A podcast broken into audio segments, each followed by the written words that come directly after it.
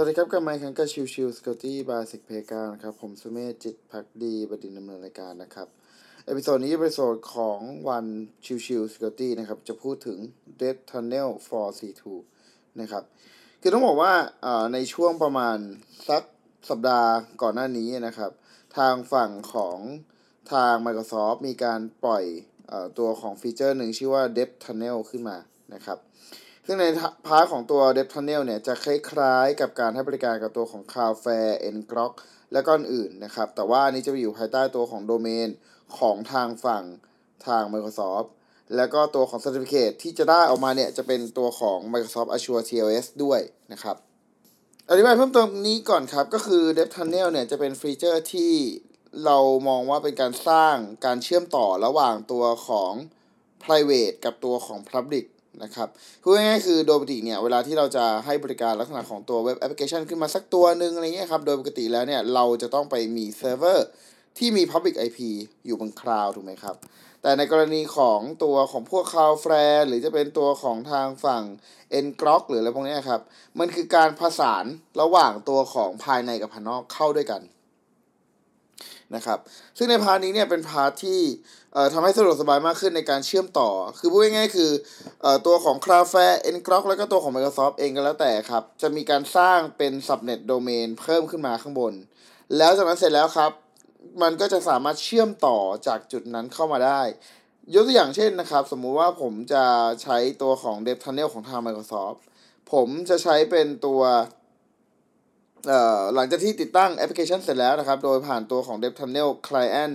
Install นะครับ จากนั้นเสร็จแล้วก็ใช้คำสั่ง Dev Tunnel ได้เลย ทีนี้พอเราสั่งยกตัวอย่างเช่น Dev Tunnel host ลบ p 4 4 3ลบลบ allow anonymous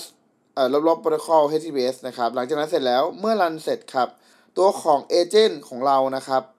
จะทำการเชื่อมต่อไปยังตัวของเอ่อ Microsoft นะครับ แล้วก็ทำการ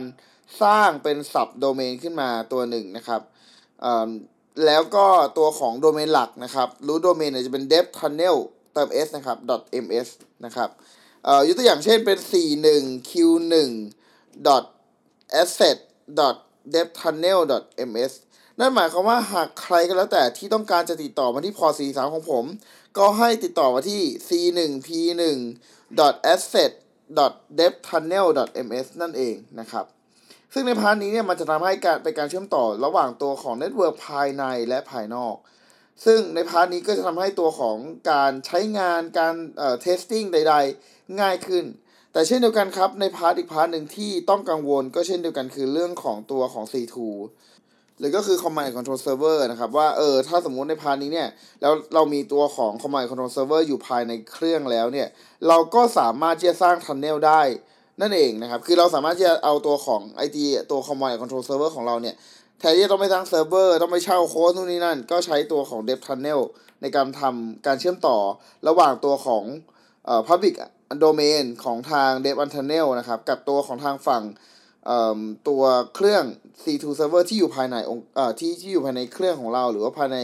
โอเอ่อตัว network ของเราก็ได้นั่นเองนะครับ ดังนั้นนั่นหมายความว่าการจะทำในเรื่องของการ C2 เนี่ยก็จะง่ายมากขึ้นนะครับแล้วเพราะว่าทาง Microsoft เองก็ไม่สามารถตรวจสอบอะไรได้อยู่แล้วว่าไอตัวของ Tunnel ที่สร้างขึ้นมาเนี่ยระหว่างการเชื่อมต่อภายในกับภายนอกเนี่ยมันนำไปใช้อะไรกันแน่นะครับหรืออีกแบบหนึ่งที่เป็นไปได้ครับก็คือเรื่องของการ phishing ครับก็เป็นไปได้เหมือนกันในเรื่องของการทำ phishing ขึ้นมาในชั่วคราวหรืออะไรเงี้ยก็ก็เราสามารถก็ทำได้เช่นเดียวกันนะครับซึ่งใน part นี้ก็เป็น part ที่ เราเรียกว่าสามารถทำได้หลากหลายมากขึ้น ลดขีดจำกัดในเรื่องของการจะต้องไปเช่าตัวของ Public Domain ให้ยุ่งยากนะครับ ก็ใช้วิธีในเรื่องของตาม d e t h u m n a i l หรืออะไรแบบนี้ขึ้นมาแทนนะครับ ดังนั้นถ้าเรามองไปที่องค์กรต่างๆนะครับ การใช้ตัวของ d e v t u n n e l ms ตัวนี้เนี่ย